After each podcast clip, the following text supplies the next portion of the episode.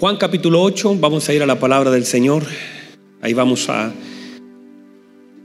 pedirle al Señor que nos dé la gracia para poder explicar. No es un tema sencillo. Estamos hablando acerca de la paternidad de Dios. Ya es el tercer mensaje de esta serie que Dios puso en mi corazón. Le decía a los hermanos que me acompañan siempre, le decía que, que es un poco complejo, es un tema difícil. Eh, y pidiéndole al Señor que nos dé luz a través de su palabra. Juan capítulo 8 dice así el versículo 31. Ahí nos estacionamos. Dijo entonces Jesús a los discípulos que habían creído en él. Note la conversación entre Jesús y judíos que habían creído en él. Esta la conversación no fue nada fácil y aunque habían creído en él, había una discusión fuerte ahí. Mire lo que dice. Si vosotros permaneciereis en mi palabra, o sea, si vosotros permanecen en mi palabra, seréis verdaderamente mis discípulos. Note la importancia, permanecer. No es solamente comenzar, es permanecer. ¿Permanecer qué? En la palabra del Señor. Seréis verdaderamente mis discípulos y conoceréis la verdad o sea, la permanencia en la palabra me permite conocer la verdad y esa verdad y la verdad os hará libres. Respondieron, linaje de Abraham somos y jamás hemos sido esclavos de nadie. ¿Cómo dices tú seréis libres? Jesús les dijo, de cierto, de cierto os digo, que todo aquel que hace pecado, esclavo es del pecado. Y el esclavo no queda en casa para siempre. El Hijo sí queda para siempre. Así que, si el Hijo os libertare, seréis verdaderamente libres. Sé, mire lo que dice el Señor, sé que sois descendientes de Abraham, pero procuráis matarme, porque mi palabra no haya cabida en vosotros. Yo hablo lo que he visto Mire lo que dice, yo hablo lo que he visto cerca, no acerca, cerca del Padre. Y vosotros hacéis lo que habéis oído acerca de vuestro Padre. Respondieron y le dijeron, nuestro Padre es Abraham. Jesús les dijo, si fueseis hijos de Abraham, las obras de Abraham, de Abraham, ay, se me enreda, equivoqué la misma palabra en la mañana Dice, todo mi esfuerzo no resultó. Si fueseis hijos de Abraham, las obras de Abraham haríais. Pero ahora procuráis matarme a mí, hombre, que os he hablado la verdad, la cual he oído de Dios. No hizo esto Abraham. Vos, el 41 dice, vosotros hacéis las obras de vuestro padre. Entonces le dijeron, nosotros no somos nacidos de fornicación, un padre tenemos que es Dios. Ahora note que cambiaron de paternidad. Se saltaron de la paternidad de Abraham a la paternidad de Dios. Andan rajuñando tratando de justificarse, ¿verdad? Un padre tenemos que es Dios. Jesús entonces le dijo, si vuestro padre fuese Dios, ciertamente me amaríais porque yo de Dios he salido y he venido, pues no he venido de mí mismo, sino de aquel que me envió. ¿Por qué no entendéis mi lenguaje? ¿Por qué no podéis escuchar mi palabra? Mire el 44, aquí ya se menciona la tercera paternidad de esta palabra. La primera paternidad es ellos hablando de Abraham. La segunda paternidad de esta palabra habla de quién? De Dios. Y la tercera paternidad habla de de que nadie quisiera estar ahí, ¿verdad? Pero Jesús la menciona. Mire lo que dice, 44. Dice, vosotros sois, dice, vosotros sois de vuestro Padre. Hasta el diablo tiene hijos. Vosotros sois de vuestro Padre el diablo. Y los deseos de vuestro Padre queréis hacer. Él ha sido homicida desde el principio y no ha permanecido en la verdad, porque no hay verdad en él. Cuando habla mentira, de lo suyo habla, porque es mentiroso y padre de mentira. Es mentiroso y padre de mentira. Toma asiento, por favor. Entonces, vemos estas tres paternidades manifestadas en un pasaje. La paternidad de Abraham, la paternidad de Dios y la paternidad del mismo diablo. No me gusta ni nombrarlo, de hecho no lo voy a volver a nombrar, porque no tiene lugar en este lugar, ¿verdad? Pero sí está escrito así.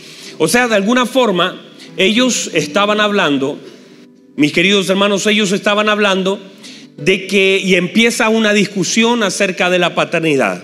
Ellos dicen, nosotros somos hijos de Abraham. El Señor le dice, vamos a definir paternidad. Vamos a definir de quién son hijos, porque lo que ustedes hacen manifiestan su paternidad. O sea, lo que yo hago, lo que yo digo, manifiesta mi paternidad. Entonces, lo que usted hace manifiesta su paternidad. Otra vez, lo que usted hace manifiesta qué cosa? Usted va a manifestar siempre la naturaleza de la paternidad, ya sea de Dios, de Abraham, de su Padre natural, de su Padre celestial. Usted va a definir. Su conducta manifiesta paternidad. Así de sencillo lo dijo el Señor. O sea, más sencillo se lo hago yo. Conducta manifiesta paternidad. Lo que usted haga manifiesta de quién es hijo. Usted puede pensar, no, pero si yo soy hijo, mire mi linaje, usted puede decirme cualquier cosa, pero conducta manifiesta paternidad. Porque hay una impartición de parte de su padre a su conducta. De hecho, eso es así. Muchas de nuestras conductas tienen que ver con la paternidad. Mucho de lo que nosotros somos hoy tiene que ver con justamente esto, la impartición de la paternidad. Cosas enseñadas, cosas aprendidas. El apóstol Pablo dijo esto, me está mirando. Míreme por favor, necesito toda su atención porque este tema para mí es complejo. Y necesito estar concentradísimo y que usted esté concentrado para que no se me pierda. El apóstol Pablo dijo, yo he sido enseñado y he aprendido. Hay cosas que son enseñanza por transmisión y cosas que son aprendizaje por impartición. Hay cosas que nosotros se nos enseñó, por ejemplo, tu papá te dijo, no hay que mentir. ¿Se le dijo eso a su papá? ¿Le dijo eso? No hay que pelear. Una cosa es lo que te enseñó y otra cosa es lo que te impartió. Son dos cosas completamente diferentes. Porque tu padre te pudo haber enseñado una cosa y haberte impartido otra completamente diferente. Pudo haberte dicho no hay que pelear y él pasaba peleando. Pudo haberte dicho hay que ser correcto en la vida y él era completamente incorrecto. Pudo haberte dicho tienes que perdonar a tu hermano y él nunca perdonó a nadie.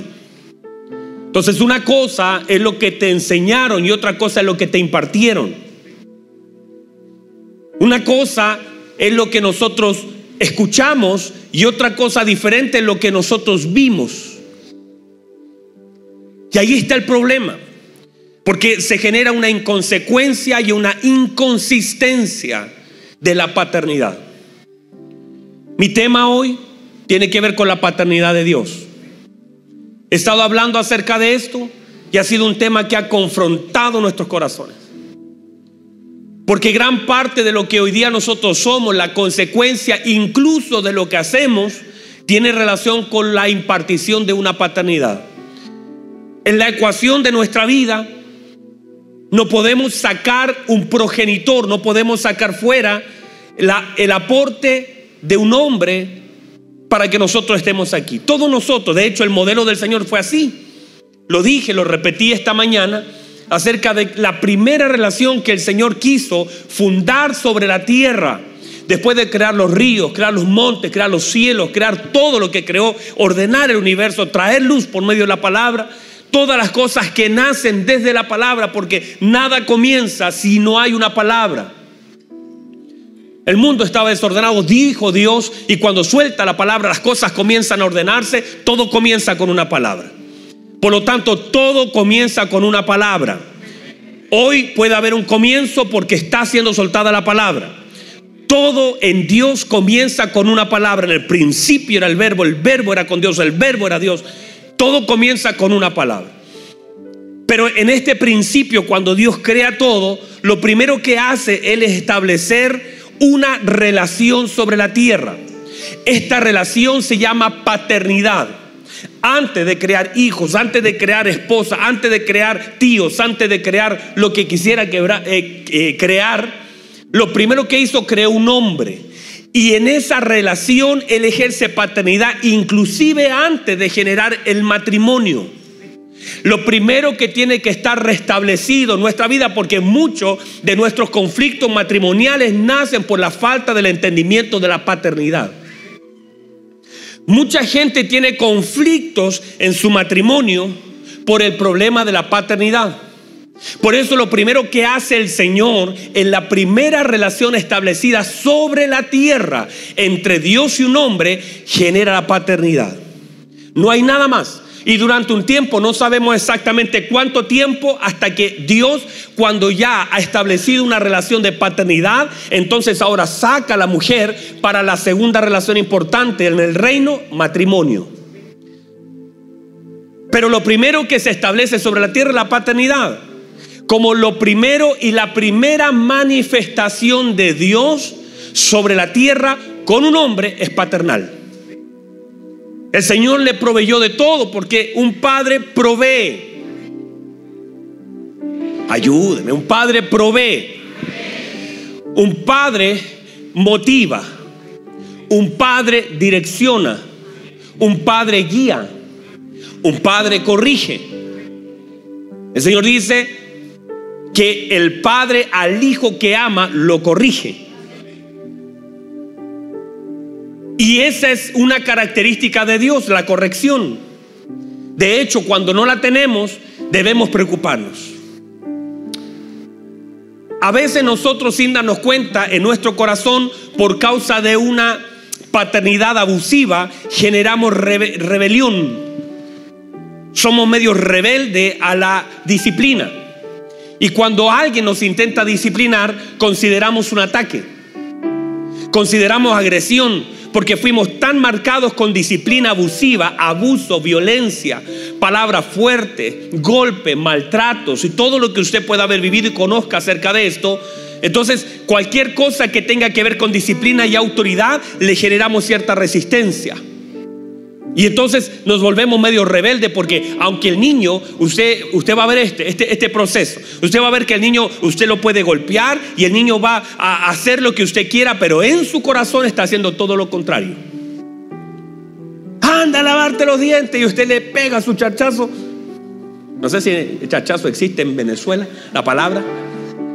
¿No? Bueno, su cachetada, su bofetada su pape dice.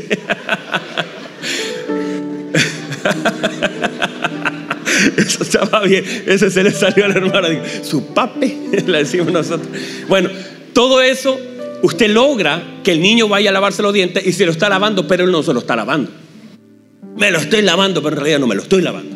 Y me lo lavo mal. Porque lo hace por cumplir, pero por una violencia ejercida. Digo ese ejemplo, puede ser miles de otros ejemplos, quizás hasta es muy mal ejemplo, pero mi ejemplo. Y, y, finalmente el niño, aunque hace lo que se le mandó a hacer producto de una violencia, finalmente en su corazón él está con rebeldía. Porque lo está haciendo no por una motivación ni por una enseñanza, no está haciéndolo porque ni siquiera lo puede entender. Porque un niño, yo tengo mi hijo de 7 años todavía todos los días. Danielito, lávese los dientes. Hijo, ¿se lava los dientes? A ver los dientes, muéstrame los dientes. No está mal, vaya a lavárselo otra vez. Y aunque tiene siete años, yo no sé hasta cuándo, no sé si alguien me ayuda hasta cuántos años se le tiene que decir al niño. Pero los que sea necesario, ¿verdad? Ella dijo, uh, todavía para mí que llama a Jorge para decir, lávate los dientes, Jorgito. Pero cuántos años sea necesario, ¿por qué? Porque un padre sabe la consecuencia sabe el dolor, sabe lo que significa una carie. Entonces uno intenta guardarle los dientes a su hijo, ¿verdad? Eso uno intenta.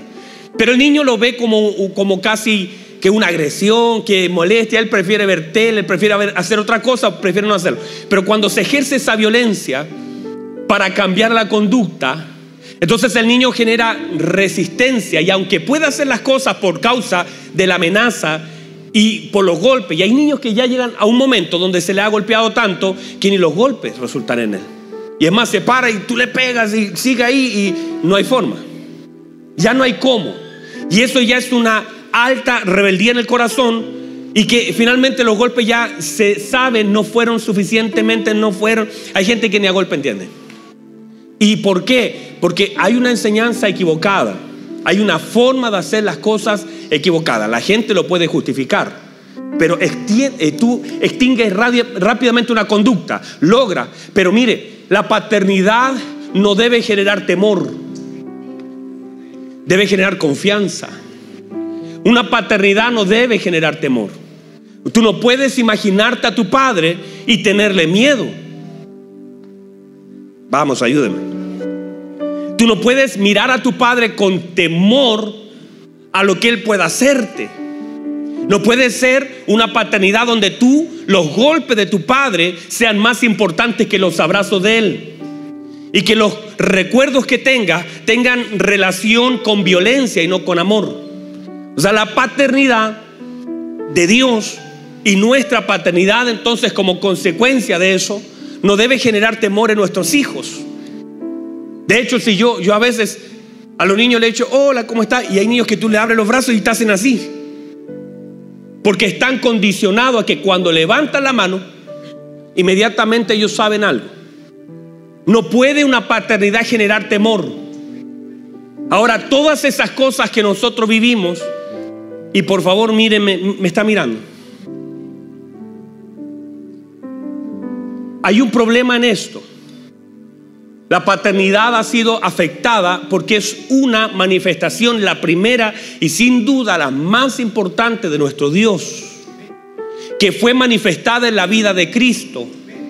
El Señor manifestó y nos mostró al Padre y lo que Él vino a hacer es manifestar una relación nada más fuerte sobre la tierra que esta hermosa relación entre el Padre y su Hijo. Y ahí está el cuadro más hermoso de toda la vida de nuestro Señor Jesucristo. Tiene que ver con la paternidad. Mi Padre, mire lo que dice Jesús. Yo no estoy hablando por mi propia cuenta. Yo no hablo por mi propia cuenta. Yo hablo lo que he oído del Padre.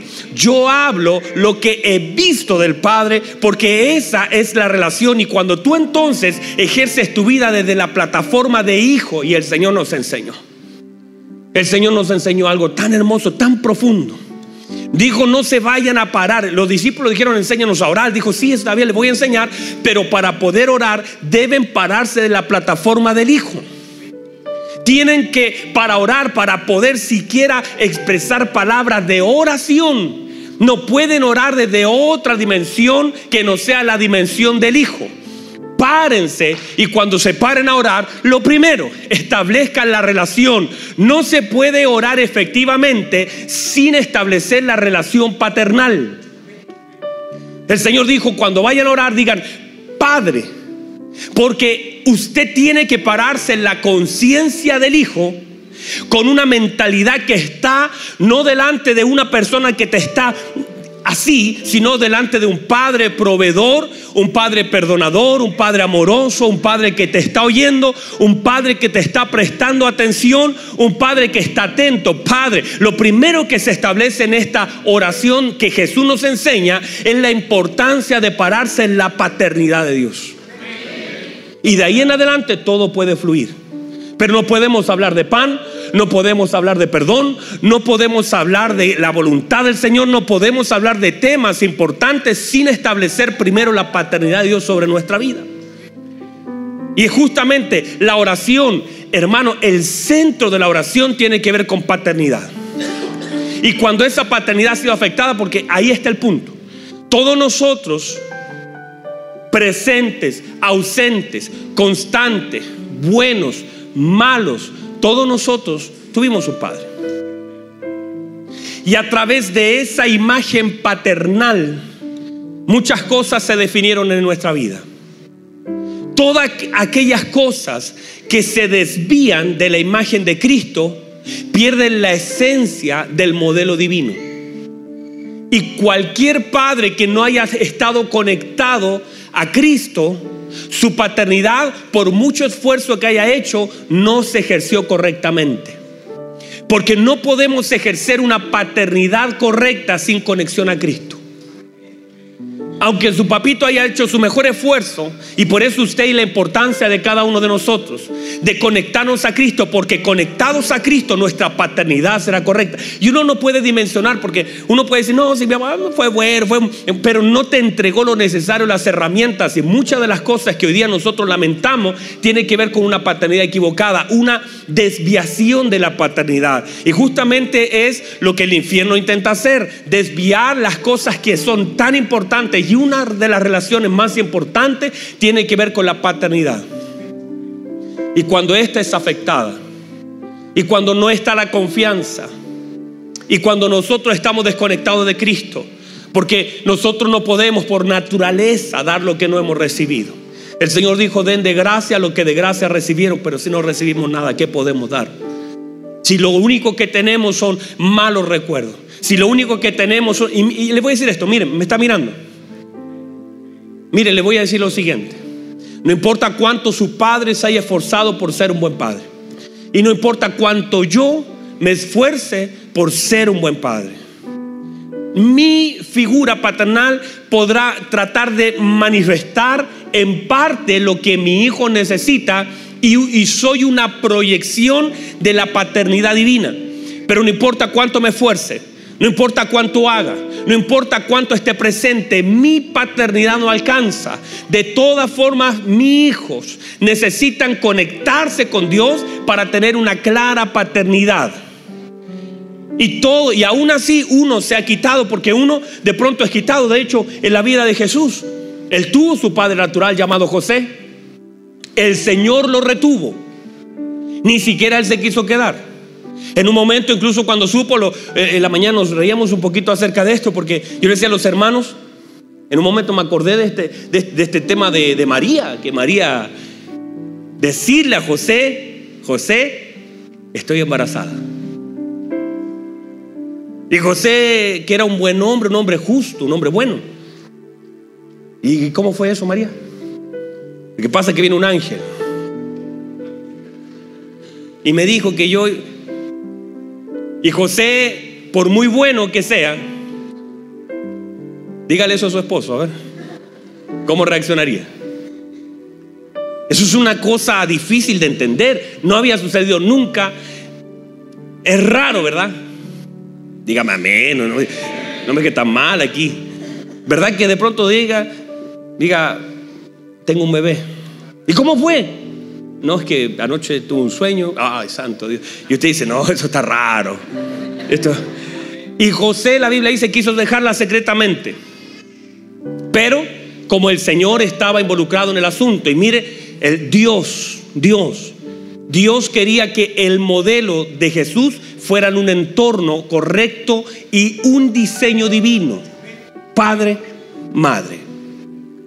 Y José ejerció lo que tenía que ejercer en la vida del muchacho. Pero aún así José hizo todo su esfuerzo, seguramente estuvo presente, porque el Señor eligió, mire, si eligió a María, María llena eres de gracia, el Señor es contigo, bendita eres entre todas las mujeres, bendito es el fruto. Santa, ah, no, esa parte no. Hasta ahí llegaba la cosa. si se eligió a María como una mujer extraordinaria, ¿cierto que fue extraordinaria? Para cargar al Señor allí, valiente, una muchacha que, que, el Señor estaba con ella, que fue elegida. No, también de la misma forma se elige a un padre correcto, un padre que viene del linaje de David hacia abajo, una tribu hermosa que fue desde Ruth hacia abajo.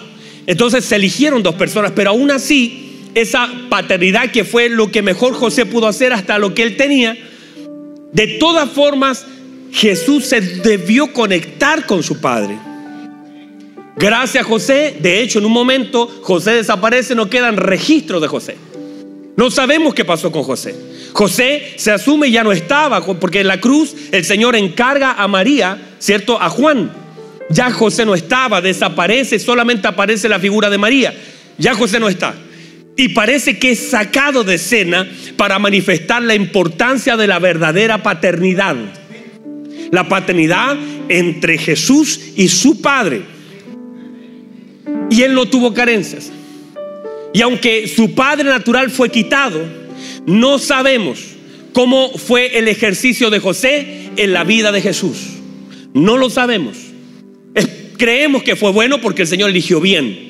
Pero con todo lo bueno que fue José, no alcanzaba para llegar a la estatura de lo que Cristo necesitaba y esa conexión hermosa que nos muestra. Lo que quiero decirles es que no importa la estatura de tu Padre y lo bueno que haya sido contigo, lo que tú tienes que hacer en este tiempo para poder vivir la vida en Cristo, para poder cumplir el propósito en Dios, para poder agradar el corazón es conectarte con tu Padre es comenzar a tener una relación y redimir esta palabra. Porque por muy bueno que haya sido tu papito, y gloria a Dios por aquellos padres que se quedaron, gloria a Dios por aquellos padres que trabajaron, que se esforzaron, que llegaban con sus espaldas medias rotas a casa, que traían un poco de dinero, que trataron de manifestar algo, que jugaron contigo, si tu papito jugó contigo, si te corrigió, si te dio un consejo, dale gracias y gloria al Señor, porque Dios te puso en un hogar hermoso donde se ejerció una paternidad natural donde tú recibiste un abrazo. Hay, hay personas que recibieron un te amo, pero la mayoría nunca recibió un te amo.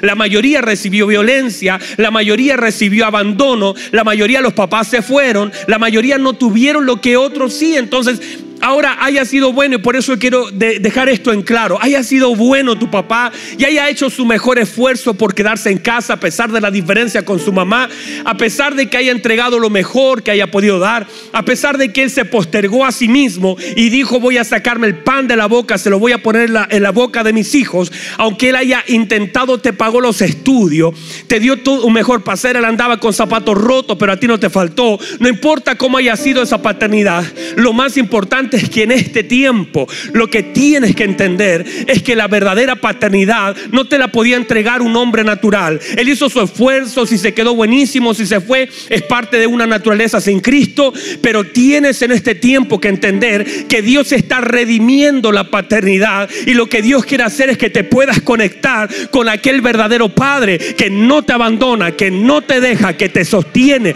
que te corrige, que te, que te abraza que no te va a dejar, que no va a violentar tu vida, que no te va a pisotear, que no va a abandonar a tu mamá, que no te va a dejar huérfano Tienes que entender la necesidad por causa del diseño que tenemos. Y aunque hay, personas que ya son ancianas, pero aún así en tus canas, aunque llegues, tú nunca, porque lo natural hace que haya una desconexión. Mire por favor, en lo natural partimos nosotros como padre conectado. Nuestros hijos no viven si nosotros no estamos allí. Y bendito sea el Señor que usted por muy mal paternidad que haya tenido, Dios dejó una mamá, Dios dejó un tío, Dios dejó un abuelo y muchos de ustedes fueron criados por abuelos, por tíos. Y aunque tú, no tenías forma, tú eras un bebé, pero el Señor tuvo cuidado de ti. Alguien te cambió pañales, alguien te dio comida, alguien te llevó al colegio, alguien te cuidó. No importa si fue tan malo lo que pasaste, pero está, mira, tienes 40 años, tienes 30 años, tienes 50 años, porque la gracia de Dios se manifestó en tu niñez, que aunque tu papá se fue, tu mamá te abandonó, quizás hubo violencia, pero alguien cuidó de ti, has crecido y ahora que has conectado con el Señor y ahora que tienes entendimiento y ahora que ya no necesitas de que alguien te cambie pañales, todavía necesita la paternidad de Dios sobre tu vida.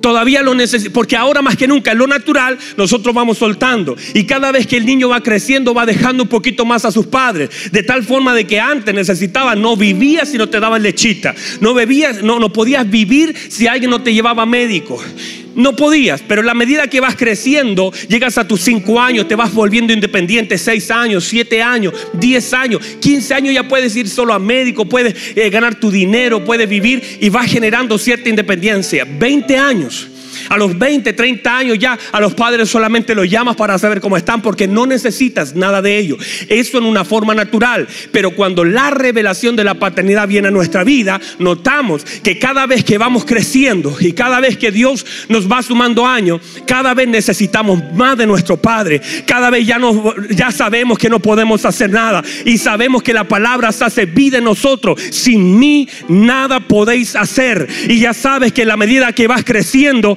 vas creciendo en estatura, vas creciendo en años, vas entendiendo que cada vez necesitas más de tu Padre, más abrazo de tu Padre, más palabra de tu Padre, más corrección de tu Padre, más cariño. Y eso es lo que Dios está haciendo en este tiempo. Está redimiendo la paternidad sobre nuestra vida. Está mostrándonos que en realidad Dios es todo para nosotros y necesitamos de su cariño, necesitamos de su amor, necesitamos, usted y yo necesitamos de la paternidad de Dios.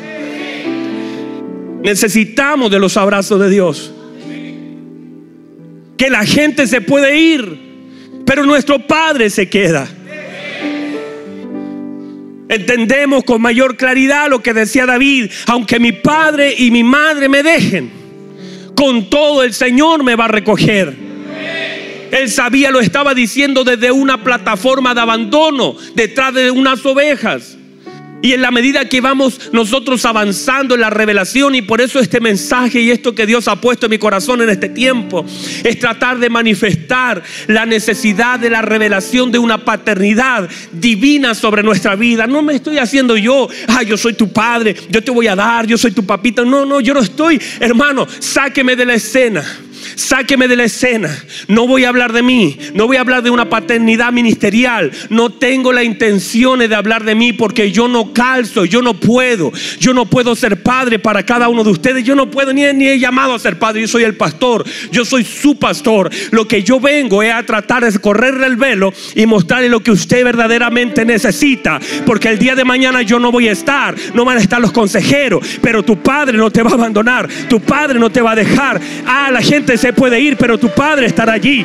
Él es tu padre. Y cuando tú entiendes ese concepto, entonces tú comienzas a descansar. Tú comienzas a confiar.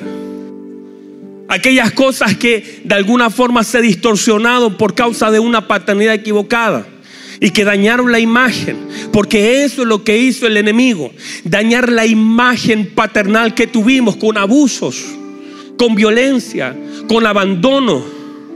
Y cuando tú comienzas a conectar la realidad y comienzas a sacar la justificación, porque todos intentamos justificar, es que no sabía, es que no podía, no tenía, ese fue porque la cosa estaba mal, eh, era violento, porque en realidad era la forma que yo, y tú comienzas a justificar a un padre que te abandonó con todas sus letras, yo no puedo entenderlo. Yo no puedo entenderlo, porque yo tengo hijos y yo no los dejaría. Y yo no puedo entender cómo padres se van. La falta de Cristo en la vida de un hombre genera tanto daño para la familia. Y, nosotros vemos hoy eso en nuestra sociedad. Y aún así Aún así el padre en casa ha generado tanto daño en la vida de sus hijos. No ha podido proyectar la imagen. Las confianzas están rotas. Entonces cuando nosotros decimos padre, a la gente se le viene de todo en la cabeza, violencia, abandono, abuso, violación, maltrato, tristeza, angustia. Hay hijos que esperaban que su padre no llegara porque eran borrachos. Y el recuerdo que tienen era un padre borracho. Tener que recogerlo. Tener que ver a una mamá temblando porque iba a llegar papá. Eso no es el modelo de Dios.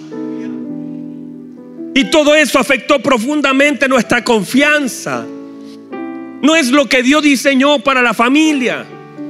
Entonces tenemos que redimir la palabra paternidad para conectarnos a la verdadera paternidad de Dios Y no importa cuántos años tenga usted, ustedes están peinando ya las canitas, pero todavía podemos, aún así con 50, 60, 70, 80 años, descansar en los brazos de nuestro Padre. Y el Señor dijo, si no se vuelven como niños, no pueden entrar. Tienen que entender la importancia de volver a ser niños, de tirarse a los brazos de papá, de seguir confiando. El Padre pudo haber roto una promesa. Quizás tu papá te rompió miles de promesas, pero tu Padre permanece fiel. Él no romperá ninguna de sus promesas. La paternidad de Dios se ejerce desde la verdad, se ejerce desde la consistencia.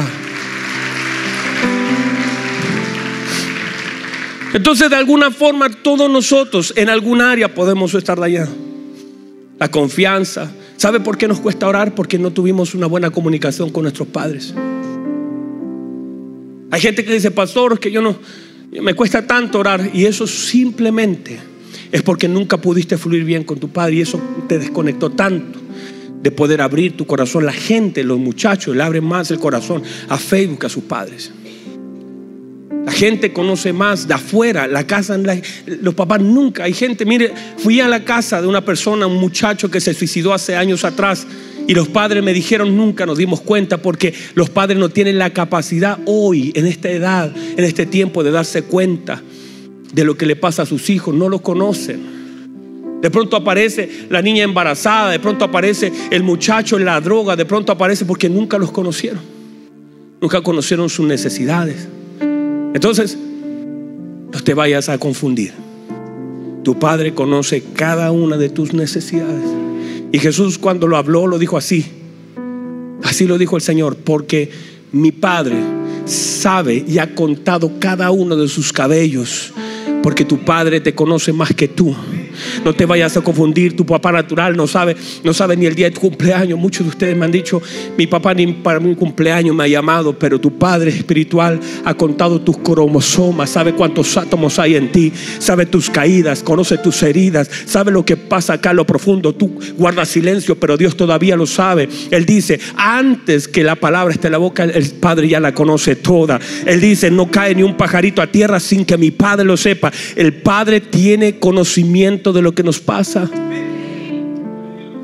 Quizás tu padre ni idea sabe lo que te pasa. Hay padres que nunca supieron. Póngase en pie, por favor, Jesús, ayúdame. Se nos acabó. Hay padres que ni siquiera supieron que estabas tan mal. Y tú mismo, quizás tus padres nunca supieron que, que estabas tan complicado la vida. Porque nosotros guardamos la imagen. Y tu padre ni cuenta se pero Dios. Por eso vamos a redimir en estos mensajes la paternidad de Dios. Porque hay cosas que ya no, quizás muchos de ustedes, sus papitos ya ni están, partieron. Puede ser a un cementerio, no tienes que guardar rencor con tus padres. Mírame por favor, no tienes que guardar rencor con tus padres. Y si tienes algo en tu corazón, suéltalo, porque ellos dieron lo que ellos tenían. Ellos dieron según sus fuerzas. Cada uno hizo lo que pudo con lo que tenía. La crisis más grande es la falta de Cristo. Porque si Cristo está en el corazón del hombre, de alguna forma Dios lo redirecciona. Pero la falta de Cristo hizo tanto daño en la paternidad. No tienes que guardarle rencor a tu padre, suéltalo. Él hizo lo que pudo. Ya no tienes, no tienes que ni siquiera confrontarlo. Lo que tienes que hacer hoy es perdonar y conectarte y pedirle al Señor que en esto que estamos hablando Dios te dé luz para que puedas entender, para que puedas vivir los próximos años confiando en tu Padre, siendo corregido por tu Padre, direccionado por tu Padre, cuidado y amado y sentirte amado. Muchos que, hicimos, aprendemos a vivir así como, como bueno, si somos valientes y avanzamos nomás. Pero cuántas veces necesitamos el hombro de nuestro Padre para llorar. Porque como un niño, mi hijo a veces, mi hijo a veces se enoja conmigo y yo me enojo con él. Pero si se asusta, hace días atrás nos peleamos un rato con el chiquitito. Nos peleamos, yo lo reté. Y él me dijo, ah, papá, me dice, fue para allá. Pero sintió un ruido. Sintió un ruido. Alguien hizo sonar algo afuera de la casa. Y salió corriendo, papá, y fue y me abrazó. Se le olvidó que yo estaba enojado. Y yo pensé cuando me abrazó. Así, así debemos, así somos nosotros. Así somos nosotros, así debemos ser. Finalmente siempre correremos a los brazos de nuestro Padre. Y es el, el depósito de mayor gracia, es el depósito de mayor amor. Allí podemos encontrar todo lo que necesitamos en el abrazo del Padre. A veces lo buscamos en el lugar equivocado. A veces estamos en los hombros, pero eso le pasó a Ana. Ana estaba en los hombros del Cana, estaba llorando y de pronto dijo, voy a ir a los brazos de mi Padre a decirle que tengo amargura de corazón, a decirle lo que siento en lo profundo de mí. El Cana no puede solucionarme el problema. Voy a ir a los brazos de mi Padre. Y soltó al Cana y se fue a los pies de su Padre, quien podía darle no solamente lo que ella necesitaba, mucho más de lo que ella necesitaba. Eso es, cada uno de nosotros tendrá que aprender a volver a ser niño, porque el Señor lo dijo, si no os volvéis como niños. ¿Por qué como niño? Porque como niño puedes ejercer con firmeza y entendimiento la paternidad. Crecimos demasiado, nos volvimos independientes, pero si nos volvemos como niños, volveremos otra vez a los brazos de nuestro buen Padre, que siempre estarán abiertos. Levante sus manos, por favor. Dígale, Señor, por favor, ayúdame. Dígale, usted me conoce, Señor. Vamos ahí donde está, dígale, dígale. Dígale, Señor, Padre, háblele como su papá. Yo sé que son temas complejos de tratar. Dígale, Padre, Padre, ayúdame. Ahí donde está, perdona a su papá y reciba la paternidad de Dios, Él no te va a fallar. Él no te va a dejar. Él no te va a abandonar. Si todos se fueran de tu lado, Él permanece fiel contigo allí. Y si tú te fueras, Él te esperaría. Aprende a descansar en la paternidad de Dios. Ah, órale al Señor como nunca le has orado. Vas a tener en el nombre de Jesús los tiempos más hermosos. Vas a, vas a sentir por la noche la mano del Padre que te faltó. Lo que se te restó, lo que se te quitó, lo que se te privó. En amor, en paternidad, en consuelo. Cuando tuviste problemas y no pudiste ir donde tu padre porque tu padre te iba a castigar no pudiste abrir tu corazón porque tu padre te iba a decir, compórtese como un hombre. Y tú lo que necesitabas era contención. Hoy con tu padre todo será diferente. Yo ruego al Señor que nos abra esta ventana de su paternidad. Y podamos como nuestro Señor Jesucristo vivir en la paternidad de Dios.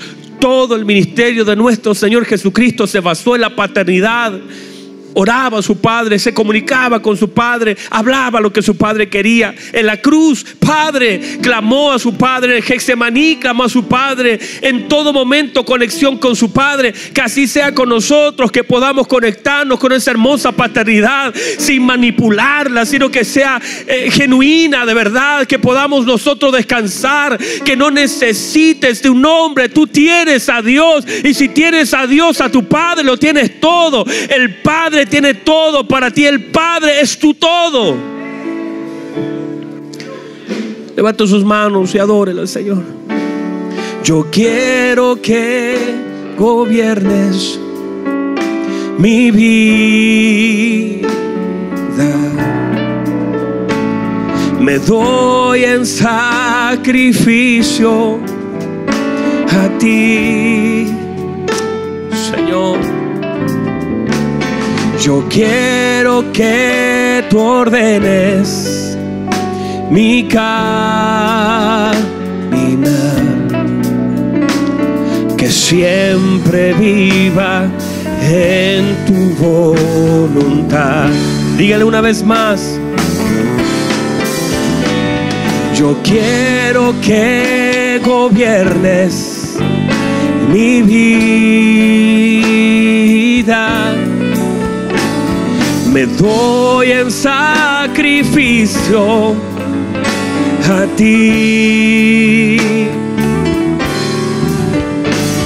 Yo quiero que tú ordenes mi caminar,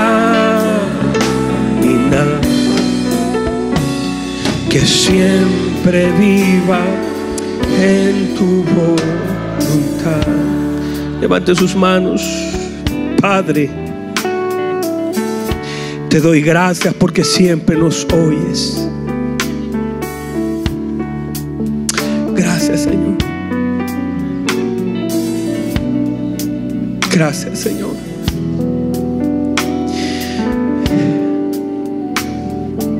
Gracias. Gracias,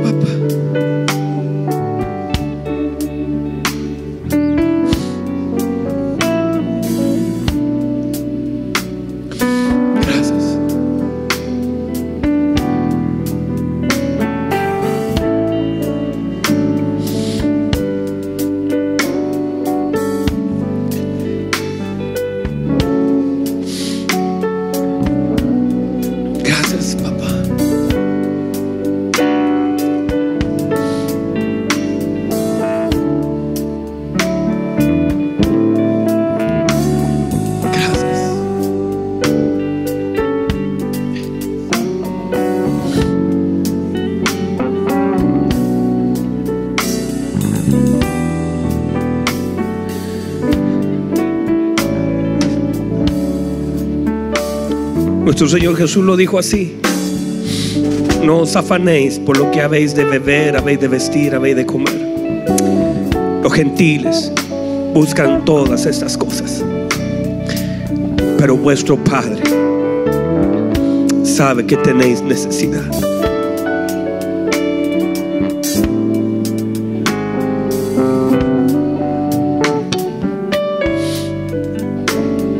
Conoce perfectamente tu necesidad. El Señor conoce perfectamente tu necesidad. A tu Padre natural se le pasaron todas tus necesidades. No conocía mucho de ti. Pero tu Padre Celestial conoce todo de ti. Descansa en eso. Lánzate a los brazos de tu Padre, camina con Él. Que el Señor nos dé la sabiduría para redimir esa palabra, manoseada por los hombres. Porque toda la gente le dice papá a cualquier persona. Pero tu Padre no es así. Descansa en Él, confía en Él. Háblale. Ábrele tu corazón. Ábrele tu corazón. Descansa en. Vamos. La presencia de Dios está aquí.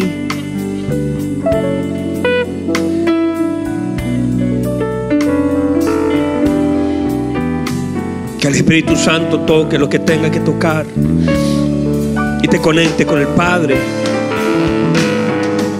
Conéctate con la paternidad de Dios, descansa en Él, camina con Él, tómalo de la mano, abrázalo, llénate de Él.